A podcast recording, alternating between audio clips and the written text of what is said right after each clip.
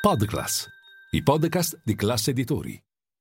Ancora una giornata di vendite per le principali borse europee, si chiude un 2022 da dimenticare per Piazza Affari. Linea mercati. In anteprima, con la redazione di Class CNBC, le notizie che muovono le borse internazionali.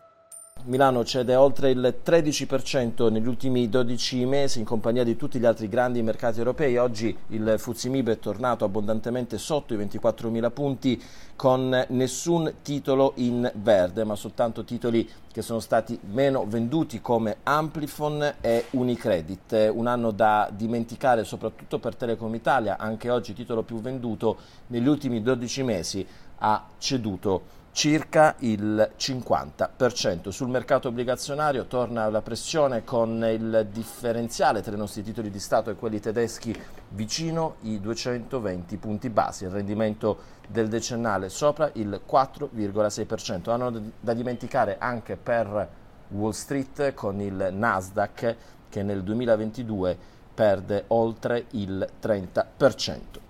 Tra le notizie di giornata il report di Euronext, la principale infrastruttura di mercato paneuropea che controlla anche borsa italiana, si conferma la principale sede di quotazione azionaria in Europa, nello specifico l'anno che eh, si chiude eh, vede 83 nuove quotazioni, metà delle quali sono società tecnologiche. È uscito anche il bilancio di borsa eh, italiana, sono in calo la IPO a quota 29 nel 2022 per una raccolta che è vicino a il miliardo e mezzo.